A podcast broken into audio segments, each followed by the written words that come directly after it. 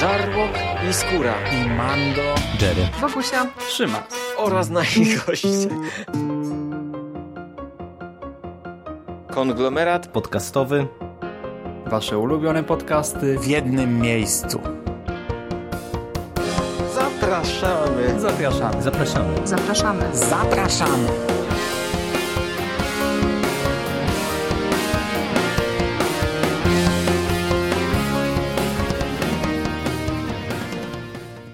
Witamy bardzo serdecznie w kolejnym odcinku konglomeratu podcastowego.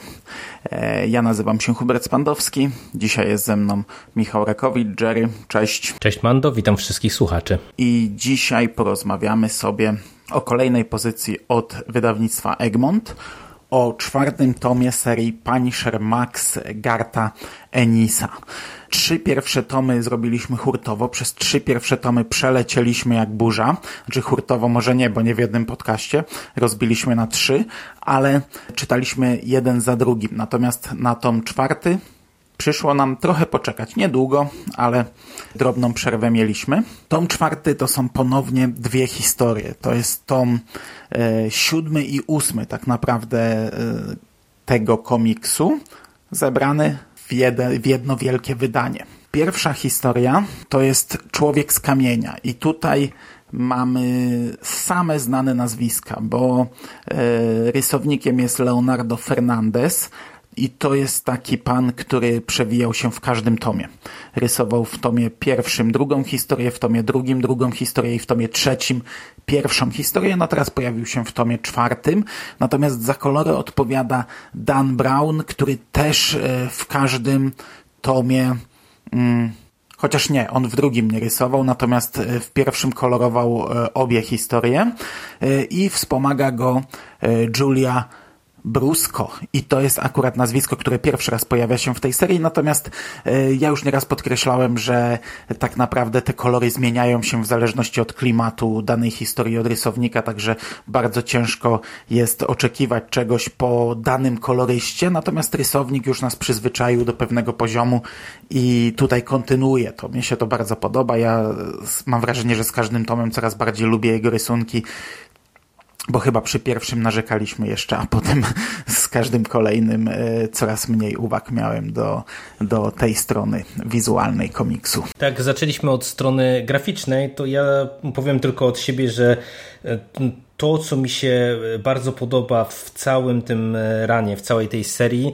to jest właśnie to, co powiedziałeś, że tutaj kolorystyka zmienia się w zależności od opowieści, i to mm, już w tym przypadku człowieka z kamienia bardzo mocno widać, bo tak jak zaraz y, będziemy opowiadać, wracamy y, do Afganistanu.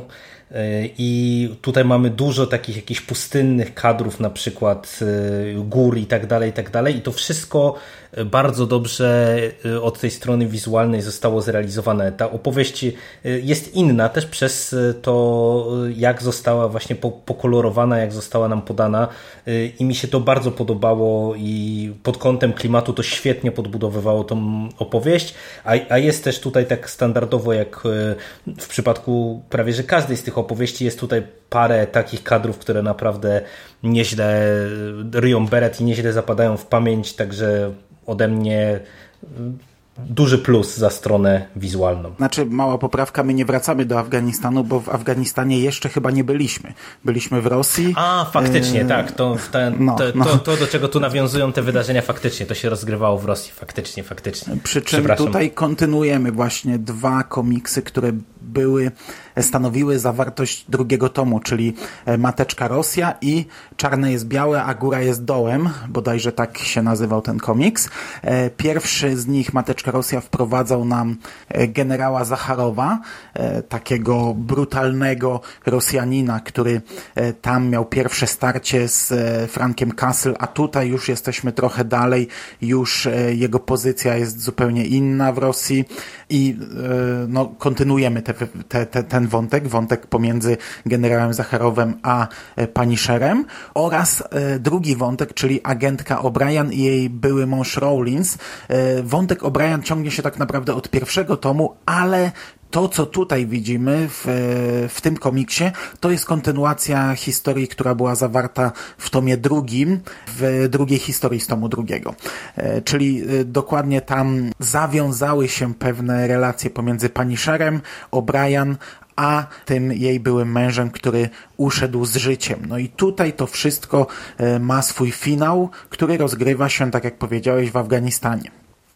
I ja przyznam, że ta dłuższa przerwa e, zrobiła e, mi już na sam początek e, zrobiła mi coś takiego, że musiałem naprawdę sięgnąć po te stare komiksy, pomimo, że to nie są jakieś szalenie wielkie powiązania, no bo to są trzy nazwiska tak naprawdę, ale ja sobie tak musiałem przypomnieć, kto gdzie wystąpił i, i, i, i co tam dokładnie się zadziało, no bo to ten komiks nie jest autonomicznym tworem. To jest tak naprawdę finał pewnej historii, którą e, Ennis rozpisał na kilka wcześniejszych e, opowieści. Zdecydowanie tak, tym bardziej, że tutaj e, mamy też nawiązania do tego wątku z, teraz nie pamiętam, to chyba było też w drugim tomie, gdzie się pojawiał ten agent brytyjski z Sasu, czyli ten Yorkie Mitchell, czy, czy jak on się tam nazywał, e, który też się tutaj pojawia. Widać, że w tej opowieści, czyli Człowiek z kamienia, mm, zbiega się kilka różnych wątków, które Ennis przez określony czas budował.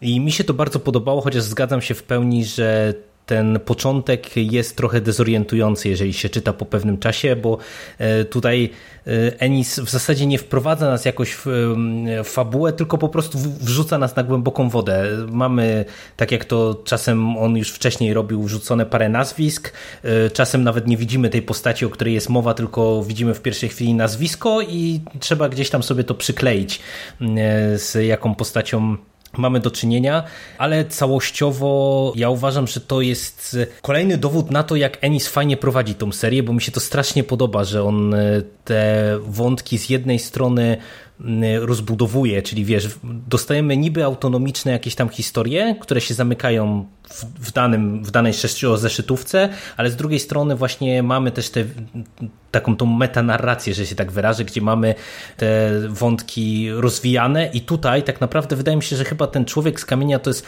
pierwsza historia, która jest w pełni, wydaje mi się, uzależniona od tej podbudowy wcześniejszej, bo tak jak żeśmy sobie rozmawiali, że właśnie, nie wiem, O'Brien się pojawiła w pierwszym tomie od razu w pierwszej opowieści i później wróciła w tym kolejnym tomie, to w zasadzie tamten jej powrót, on był taki, że w zasadzie no, można było nie znać e, pierwszego tomu, żeby i tak się w tym wszystkim połapać i, i zrozumieć co i jak. Mhm, tam były takie drobiazgi, tam była ta siostra tego jednego z tych oprawców, z tych bandziorów, których wynajął ten, ten ojciec chrzestny, który, który mu towarzyszył. Był ten agent, który, któremu, którego wykastrowano w pierwszym tomie, mhm. czyli takie też były nawiązania, ale to nie były rzeczy, które były konieczne do zrozumienia. No a tutaj z jednej strony mamy y, ta, pa, parę takich elementów, które pozwalają pewnie w jakimś tam stopniu zrozumieć, jeżeli byśmy z, wcześniej z tymi postaciami nie mieli do czynienia. Tutaj mam na myśli na przykład głównie retrospekcję z wątku O'Brien, kiedy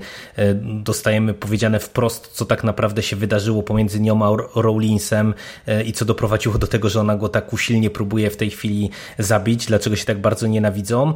E, ale z drugiej strony wydaje mi się, że ten komiks pod kątem ładunku emocjonalnego i pod kątem takiego, wiesz, dobrego dobrego zrozumienia i poczucia stawki całej tej rozgrywki, to i w wątku pomiędzy Frankiem Castle i Zacharowem i w wątku O'Brien i Rowlinsa e, wydaje mi się, że tutaj naprawdę te fundamenty trzeba znać, żeby, żeby to dobrze wszystko ogarnąć. A nie gryzło ci się to pierwszym tomem, z tym jak tam była pokazana O'Brien, bo tam była to taka agentka, taka wulgarna, która ciągle mówiła o, o penisach, yy, taka, yy, która ciągle mówiła o tym, żeby gdzieś tam komuś do łóżka wskoczyć, a, a, a potem zbudowano tę postać, dan, dano jej zupełnie inną podbudowę.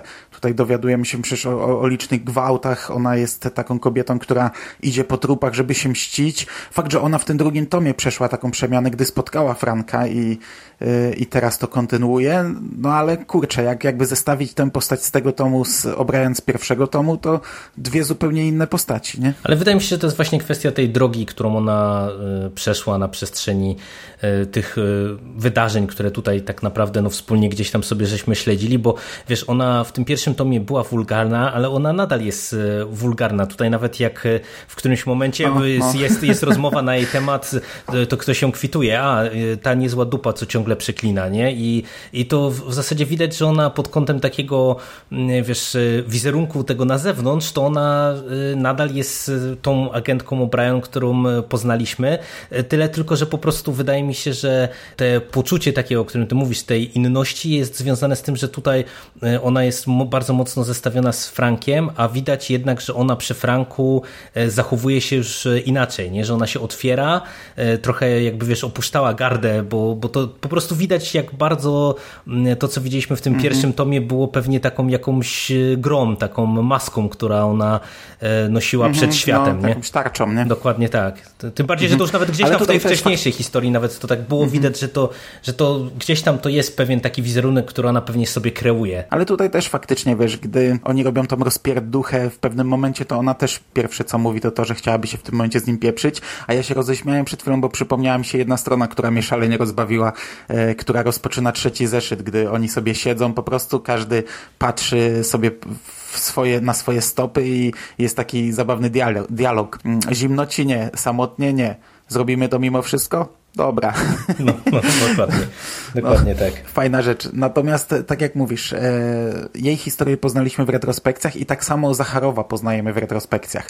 Bo my wiedzieliśmy już po tym drugim tomie, że to jest e, taki niezły skurczybyk, e, który przecież tam ludzi wysyłał jak, jak żołnierzyki, jak, jak, jak, jak jakieś mięso armatnie.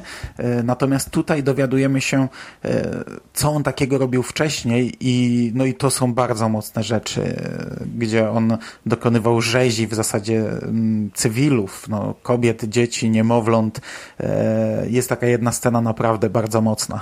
No, jest scena bardzo mocna i to też jest rzecz, która fajnie podbudowuje nam tę wcześniejszą historię, no bo tam mieliśmy przedstawionego Zacharowa jako taką postać, której też trochę ta mateczka Rosja wcale nie chce dopuścić do, do władzy i w tym momencie mamy pokazane dlaczego, dlaczego on jest tak kontrowersyjną postacią nawet pośród pobratymców, no i, no i ta geneza e, tej ksywy, którą on nosi właśnie, człowiek z kamienia, e, no robi to wrażenie na, na, na, na pewno i i to jest kolejny taki element y, w ogóle w tym Punisher Max, y, gdzie ja stwierdziłem, że widać jak jednak to jest y, opowieść gdzieś tam dla dojrzal, dojrzalszego czytelnika skierowana, bo powiem Ci, że tak jak wiesz, się mówi często przy, przy okazji tej serii, że tutaj mamy te, tak dużą ilość przemocy, tak, taką brutalność i tak dalej, no to i tak każda kolejna historia mnie potrafi zaskoczyć pod kątem tego, co nam Ennis jest w stanie tutaj zaserwować, no bo już Widząc Zacharowa, no to wiedziałem, że możemy mieć do czynienia znowu z jakąś niezłą jazdą, ale chociażby właśnie w, w tych retrospekcjach, które z nim w roli głównej dostajemy, no to tam jest parę takich scen, że mnie aż zmroziło. Mhm. Mhm. Natomiast przed nagraniem tego podcastu ja sobie obejrzałem recenzję na kanale Spoiler Included. To jest taki kanał komiksowy, który e, w tej chwili chyba tylko jego oglądam. I tam e, autor trochę krytykował tę historię, mówił, że e, tutaj w zasadzie nie ma pani Shera, że to jest takie Rambo 6, że ta postać w momencie, gdy wyjechała do Afganistanu, gdy e, ciągnie tam jakąś, jakąś zupełnie niezwiązaną ze sobą sprawę, to przestaje być pani Sherem. Ja się trochę z tym zgadzam, ale nie, niekoniecznie jako minus, bo tak naprawdę patrząc wstecz, no to e, i mateczka Rosja była taka, a jeszcze bardziej nawet, bo tam on działał na zlecenie rządu. Ja to wtedy trochę krytykowałem krytykowałem, mhm, że tak, tak, tak takie dziwne, no takie trochę niepaniszerowe. Tak naprawdę i Barakuda był e, taki niepaniszerowy, bo on tam wyjechał gdzieś, gdzieś na Miami, czy gdzieś, nie pamiętam dokładnie, ale jakieś, jakieś takie ciepłe e, miejsce w Stanach Zjednoczonych, słoneczne i też przecież tam e, walczył z, z maklerami giełdowymi jakimiś, także kompletnie niepaniszerowe. Także zgadzam się, że to faktycznie jest taki, taki Rambo 6, tak, taka tego typu historia, że to równie dobrze mógł być jakikolwiek bohater, niekoniecznie Punisher, ale moim zdaniem jak najbardziej pasuje do całego tego, całej tej serii Enisa, bo tego typu rzeczy już były po prostu. Wiesz to, ja się o tyle jakby nie zgadzam, że wydaje mi się, że w tej historii e, po prostu my nie mamy Franka Castle jako Punishera, tylko mamy po prostu Franka. I on tak naprawdę w dużej mierze przecież to, co robi, to robi z dwóch względów. Ze względu na O'Brien, chociaż on tutaj w paru momentach tak raczej daje jej do zrozumienia, że tak naprawdę to ona nie ma tutaj większego znaczenia, ale, ale chociażby kwestia ten, tego wątku z Yorkiem pokazuje, że jednak e, między innymi to, to robi dla niej w jakiś tam sposób, a dwa, e, że on też chce domknąć właśnie tamtą sprawę, którą śledziliśmy w wątku Mateczki Rosji, więc tutaj on jest pokazany po prostu bardziej nie jako, wiesz, ten taki antybohater, y, czy, czy po prostu nawet no wilan e, marvelowski, który wiesz, w każdym komiksie e, masakruje kolejny gang czy, czy, coś w tym stylu, tylko mamy podbudowę tej postaci, która no, gdzieś tam, wiesz, oprócz tej swojej głównej vendetty przeciwko gangsterom i mafiozom, no on po prostu jakby się nie godzi na zło, e, umownie to nazwijmy, w każdej postaci. Tak naprawdę, kiedy tutaj dostaje możliwość rozprawienia się z Zacharowem e, i z Rowlinsem w pewien sposób, no to decyduje się podjąć rękawice. Nie? Także dla mnie to było po prostu takie ładne domknięcie wielu, wielu wątków i nieźle też umiejscowione właśnie w kontekście tego Franka Castle, który w całym tym ranie jest nam budowany. Tak, ja się zgadzam. No i dodatkowo ten komiks po prostu był e, zamknięciem pewnej historii. E, historii, które, które były wcześniej rozpisane i jako zamknięcie sprawdza się e, bardzo dobrze, serwując nam tradycyjnie na koniec e, niezłą, brutalną, e, fajną rozpierduchę. Okej, okay. i tak jak mm, powiedzieliśmy, że ta pierwsza może nie jest do końca szerową historią, tak druga historia jest jak najbardziej szerowa, Bardzo, bardzo szerowa i bardzo na poważnie. Akurat e, ten tom, czwarty tom serwuje nam dwie historie dość mocno na poważnie. Tutaj y, wspomniałem o jednej stronie, przy której się uśmiechnąłem, ale tak naprawdę tego humoru tutaj chyba więcej nie ma. Nie przypominam sobie, żebym gdzieś tam się chichrał w jakichś momentach. Druga historia po polsku nazywa się Owdawiacz.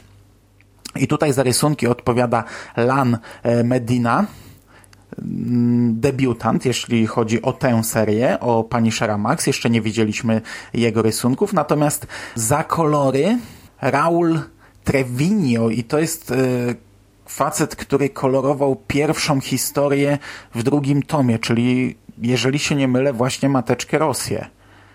Mhm. I wtedy e, również e, tusz nakładał ten sam człowiek, co tutaj, czyli ten rysownik tak jakby współpracuje z tym, z tym facetem od tuszu, Billem Reinholdem. Oni obaj e, odpowiadali za tę warstwę w Mateczce Rosji, natomiast inny rysownik był wtedy. I w sumie teraz trochę się zdziwiłem, bo z Mateczką Rosją ten komiks chyba mi się nie kojarzy.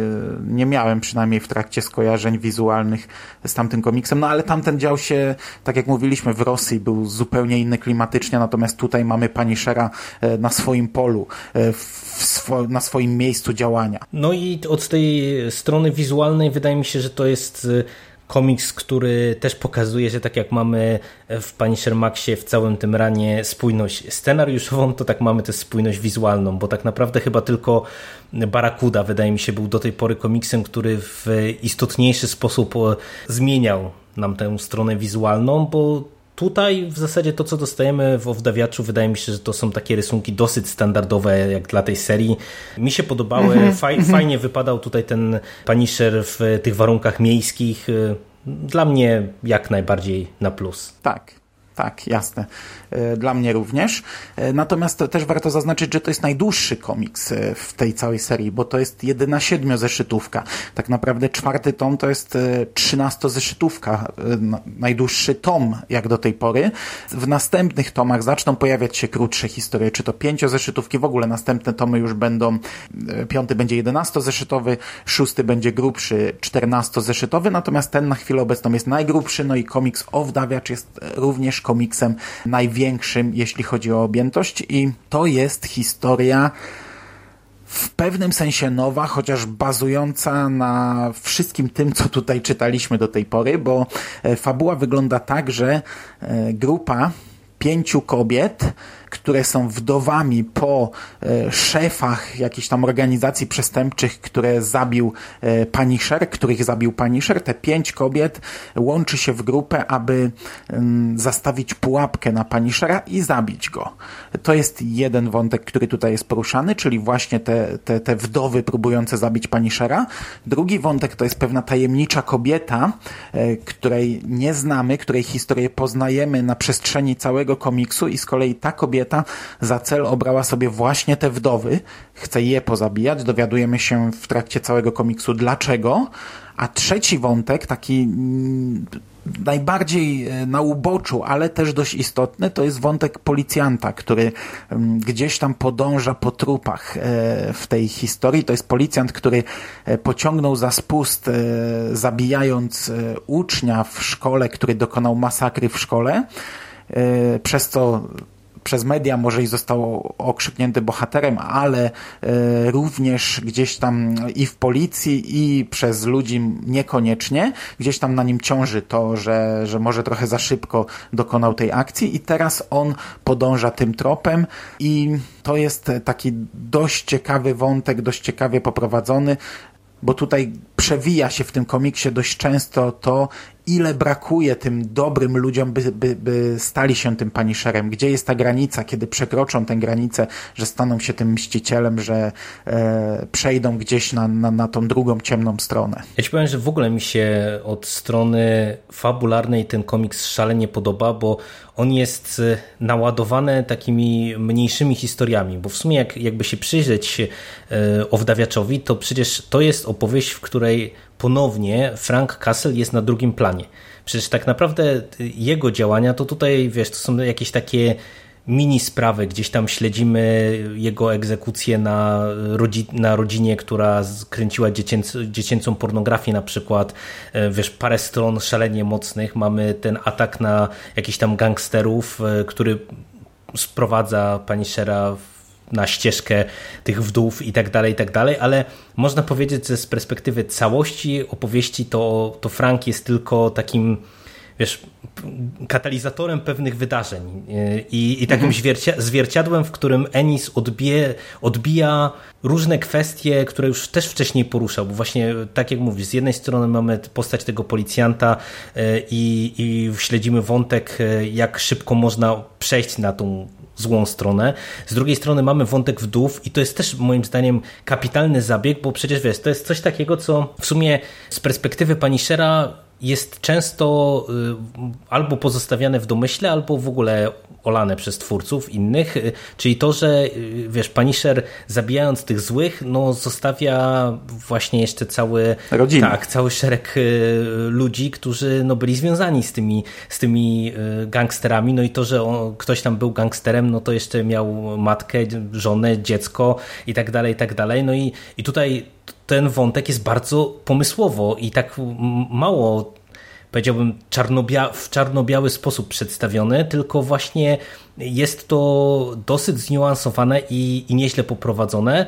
No i ten wątek e, tej tajemniczej kobiety e, na mnie też zrobił piorunujące wrażenie, bo to, co dla mnie jest taką najfajniejszą rzeczą w całej tej opowieści, e, to nie dość, że właśnie te wszystkie wątki są dobrze prowadzone i one zadają ciekawe pytania i dają również dosyć interesujące odpowiedzi, to jeszcze one bardzo ładnie grają pomiędzy sobą, bo przecież tak naprawdę ten wątek wdów w zestawieniu z całym tym wątkiem tajemniczej kobiety, on naprawdę zyskuje jeszcze, wiesz, dodatkowe warstwy, można powiedzieć, znaczeniowe i, i mhm. szalenie mhm. dobrze to gra wszystko. W obu komiksach też mamy wstęp, o którym nie powiedzieliśmy, no bo w pierwszym to było zabicie pewnego przestępcy, które teraz ma swoją kontynuację, no bo teraz właśnie mhm. jedna z wdów to tak. jest żona tego przestępcy, natomiast tutaj wstępem jest ta pedofilia dziecięca, dziecięca pornografia kręcona w piwnicy, to też jest e, cholernie mocny wątek, no tylko, że to taki jest właśnie, kurczę, nawet drobiazg, jeśli chodzi o tę historię, bo to jest tylko wstęp. Dziecięca pornografia jako wstęp do komiksu. I ja się zgadzam z wszystkim tym, co ty mówisz. Chyba właśnie dlatego ten komiks musiał mieć 7 zeszytów, bo tutaj jest e, tak dużo rzeczy, że no, ja nie czułem ani przez chwilę, żeby to było rozciągnięte, czy żeby to się czytało jakoś, jakoś żeby gdzieś nudziło. E, to jest rozpisane właśnie na tyle zeszytów, na, na, na ile trzeba to rozpisać. I ogólnie e, z wszystkim się zgadzam. E, historia wdów jest świetna i sam, samo, sam początek, samo mm, podejście do tego właśnie, że to są rodziny, czyli Punisher robi innym to, co zrobiono jemu. I to, że on stał się mścicielem, no to teraz inni też mogą się stać mścicielami, ale to jedna sprawa, że mogą się stać mścicielami, a druga, że cierpią, no bo jednak ten człowiek zbudował całą, całą swoją drogę na cierpieniu. I tak naprawdę teraz cierpią przez niego inni wątek tej kobiety jest e, kapitalny i on jest do końca, ona jest w zasadzie tutaj na pierwszym planie, a w finale, w finale to ona prowadzi finał. E, ja tam mam zastrzeżenia trochę w, trochę w środku do, do jej genezy, przy czym nie chciałbym za bardzo spoilerować, ale tak jak jej, jej cała geneza pokazana w retrospekcjach jest, zgadzam się, mocna, jest, jest ciężka i jest, e, jest całkiem mm, dobrze pokazana, bo tam niektóre kadry są takie, że, że, że ja mi się też źle robiło. E, natomiast jest tego za dużo, jak dla mnie, za szybko ta, ta, ta historia i chyba niepotrzebnie ten wątek raka jest wprowadzony, bo tam mamy jeszcze wątek mhm, choroby tak, wprowadzony, tak, tak. który jest dla mnie zbędny, bo ten moment, jak widzimy e, gdzieś tam na początku ją, jak ona stoi przed lustrem i widzimy, że ona ma ucięte piersi, no to każdy wyobrażał sobie w tym momencie, myślę, co innego i ten rak jest, jest, jest niepotrzebny. Jeszcze, on, jeszcze oni tam ciągną, że ten rak jest konsekwencją tego zła, przy którym ona żyła. Takie trochę, trochę jak dla mnie nie, mm, można by to wyciąć i trochę inaczej rozpisać. Natomiast cała historia, e, każdy z tych wątków jest poprowadzony doskonale jak dla mnie i serwuje nam na koniec e, przeokrutnie mocny finał. No wiesz to, do tego wątku, tak jak ja sobie w pierwszej chwili pomyślałem, jak zacząłeś mówić, to on faktycznie jest z jednej strony zbędny, natomiast wydaje mi się, że on tak jak zostaje podany i tak jak e, jest wyciągnięty ten wątek zła, to akurat mi się wydaje, że on podbudowuje trochę to, kim się stała ta postać, że, że wiesz, że wydaje mi się, że dla niej to też był jeden z takich katalizatorów, że ona to przetrwała e, i przetrwała e, to, co jej się stało i chorobę i to jej pozwoliło, wiesz, teraz się stać e, tym, kim się stała. Natomiast co do tego samego finału, to ja, tak jak ci napisałem chyba po zakończeniu lektury, że ja się w sumie cieszę, że my teraz poczekamy sobie na ten piąty tom, bo po prostu, no ten finał, to jak to jest poprowadzone, bo tutaj też jest zastosowany taki prosty zabieg pod kątem narracji graficznej, że mamy tak każdą stronę pocięte na takie króciutkie paski, ale po prostu to, jak to jest wszystko e, rozrysowane i to, co dostajemy na tych poszczególnych e, paskach, no to dla mnie to było e, za dużo, nie? Że po prostu, wiesz, autentycznie zamykając komiks, to, to stwierdziłem, że jest mi źle i, i że tutaj to już naprawdę przegięto pałę, mimo że teoretycznie, wiesz, tutaj nie ma aż tak dużego okrucieństwa, które widzieliśmy w tych niektórych wcześniejszych opowieściach, ale właśnie to, y, że nam to kończy wszystkie te wątki tak naprawdę i zbiera to w jednym momencie jeszcze z całą tą warstwą graficzną, no to, to mi to, prze, mnie to przyterało przeokrutnie. No ale nie ma takiej brutalności aż tak dosadnej pokazanej, ale ona jest pokazana e, w sposób... E taki, że, no, że chwyta, no, naprawdę chwyta za bebechę, ale już nawet nie mówię tylko o finale. W tych retrospekcjach jest taka scena gwałtu, w której nic nie widać, no bo to jest e, kadrowane w taki sposób, że widzimy twarze. Ta kobieta leży na brzuchu na łóżku i jest kadrowane tak jakby od, e, widzimy to z punktu widzenia podłogi, mhm. jak jej głowa wystaje za łóżko i te krople spadające w dół, one tak w locie są uchwycone. I kurczę, to jest, to jest przerażający, jak dla mnie, e, kadr. Potem na następnym jest twarz mężczyzny, a na następnej jest ona w wannie zakrwawiona i płacząca. Y, i no tutaj w zasadzie nie ma żadnej teoretycznie brutalności, a to, a to robi wrażenie przeokrutnie mocne. Natomiast ten finał, to co mówisz, no to jest pocięte na te paski w takiej jednej kolorystyce za, zachowane, już takiej trochę ciemniejszej. I tutaj już są wszyscy obdarci w zasadzie obnażeni, bo ta y, kobieta też jest już nago, ona dokonuje ty, ty, tych działań, które dokonuje w finale, dokonuje je nago, ich nago. Wcześniej zakłada koszulkę Punishera, to, to też takie zabawne, bo to, tak jak powiedziałem, to ona gra tutaj pierwsze skrzypce w finale. No i może nie jest aż tak brutalny, brutalny wizualnie, ale to robi wrażenie właśnie i, i to, jak są narysowane twarze i to, no i, i w pewnym momencie tak naprawdę ta, ta, ta brutalność wychodzi dość mocno też, bo tej krwi tu jest od cholery i, i kilka kadrów na, na, na taką zmasakrowaną twarz e, i to, co robią w tym czasie bohaterowie i to, jak kończą to robić, e, no to jest, to jest duża dawka e, ciężkich wrażeń. No ale to jest dla mnie przykład, jak e, właśnie też e, tę brutalność można pokazywać w komiksie, żeby wiesz, z jednej strony nie patować sam, samą stroną wizualną, wiesz, jakimiś bebechami i tak dalej, a z drugiej strony, żeby właśnie czytelnika przyjechać niczym walcem. Zresztą my nie pierwszy raz Enisa za to chwalimy, nie? że on właśnie czasem pozwala sobie na takie jakieś tam hardkory z flakami na drzewie i innymi tego rodzaju rzeczami, a czasem czasem po prostu potrafi teoretycznie e, w paru scenach, gdzie za dużo nam nie pokazuje, e, jest nam w stanie tyle kontekstu, że tak powiem, zaprezentować i, i dać nam tyle pola do, dla wyobraźni do tego, co się dzieje poza kadrem, że to jest jeszcze gorsze chyba niż jakbyśmy to dostawali e, prosto w twarz. Natomiast ta kwestia, czy ten motyw z tym założeniem koszulki przez tę kobietę tajemniczą, strasznie mi się to spodobało, powiem ci szczerze, że ja się zdziwiłem, bo to, to, to w sumie to nie jest spoiler, bo ona jest na okładce komiksu w e, tej koszulce pani Shera. Mhm. I ja nawet się zastanawiałem, czy to czasami nie będzie taki motyw, bo my o tym też e, wielokrotnie mówimy, że te okładki, które są rysowane cały czas przez e, tego samego gościa, one czasami w sumie nie mają nic wspólnego z tym, co dostajemy w komiksie. I nawet też w tym tomie tak jest, że, że niektóre te okładki są zupełnie oderwane od akcji. I też wiesz, się zastanawiałem, czy czasami to nie będzie tak, że to jest tylko takie, mm, powiedziałbym, wizualne nawiązanie, ale ale że tego finalnie symboliczne. w tak, tak, dokładnie, taki symbol, nie? Że, że tego nie, nie zobaczymy w komiksie, a zobaczyliśmy i to było naprawdę też świetne, kapitalna scena i, i kapitalnie spuentowana. Okej, okay, no to to by było chyba na tyle o komiksie. Na kolejny tom przyjdzie nam poczekać jeszcze dłużej, chyba dobrze, że będziemy mieli trochę roz, ro, rozłąki z tym tytułem. W październiku piąty tom ukaże się w sprzedaży i będzie to ostatni tom Garta Enisa.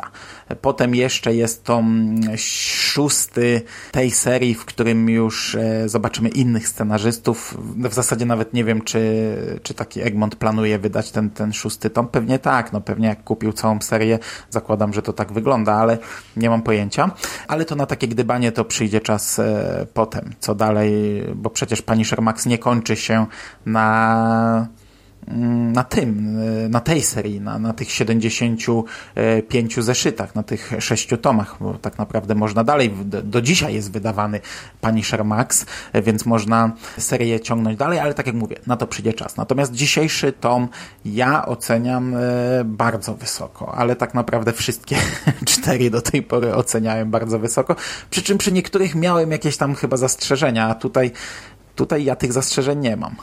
No, dla mnie to jest, nie wiem, czy w tym momencie nie najmocniejszy tom, szczególnie Owdawiacz. To jest naprawdę kapitalna historia, bo Człowiek z Kamienia bardzo dobrze się sprawdza, ale to też my, myślę, że inaczej ją odbieramy, bo już się zżyliśmy trochę z tymi postaciami, no i przez to, że tutaj mamy mhm. tak dużą ilość wątków podomykaną, no to wiesz, to inaczej się jednak patrzy na tego rodzaju historię. Natomiast Owdawiacz mhm. jest po prostu y, rewelacyjną opowieścią i myślę, że to śmiało można by ten konkretny komiks, tę konkretną opowieść nazwać taką wizytówką e, całego Punisher Max i, i na pewno polecić, jeżeli ktoś by chciał, wiesz, sprawdzić jed, jeden, e, jedną z tych historii, które dostaliśmy autorstwa Enisa, no to, to ja myślę, że chyba na ten moment bym właśnie polecił Owdawiacza, bo to jest petarda. No, no i super pomysł, kurczę, masz prawie 50 zeszytów za nami, i co możesz wymyślić, nie? Jeszcze o Punisherze. No, Punisher, który zabija kolejnych przestępców i który się mści i zabija kolejnych przestępców. A tutaj ci serwują pomysłem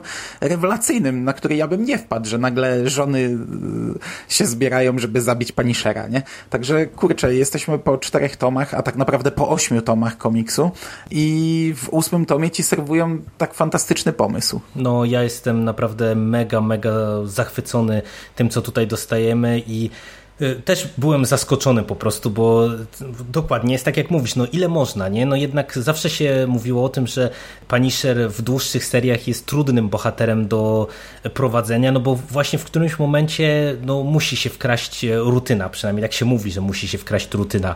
No a tutaj Ennis udowadnia, że po prostu jak ktoś ma dobry pomysł na tego bohatera, no to spokojnie można to kontynuować przez lata i, i trzymać bardzo, bardzo wysoki poziom, także dla ode mnie duże brawa i ja z wypiekami na twarzy będę czekał na ten piąty tom.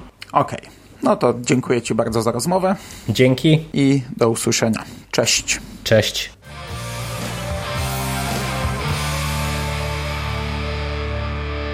You finished? That's it, man. Game over, man. It's game over. What the fuck are we gonna do now? What are we gonna do? It's over. Nothing is over! Nothing! You just don't turn it off!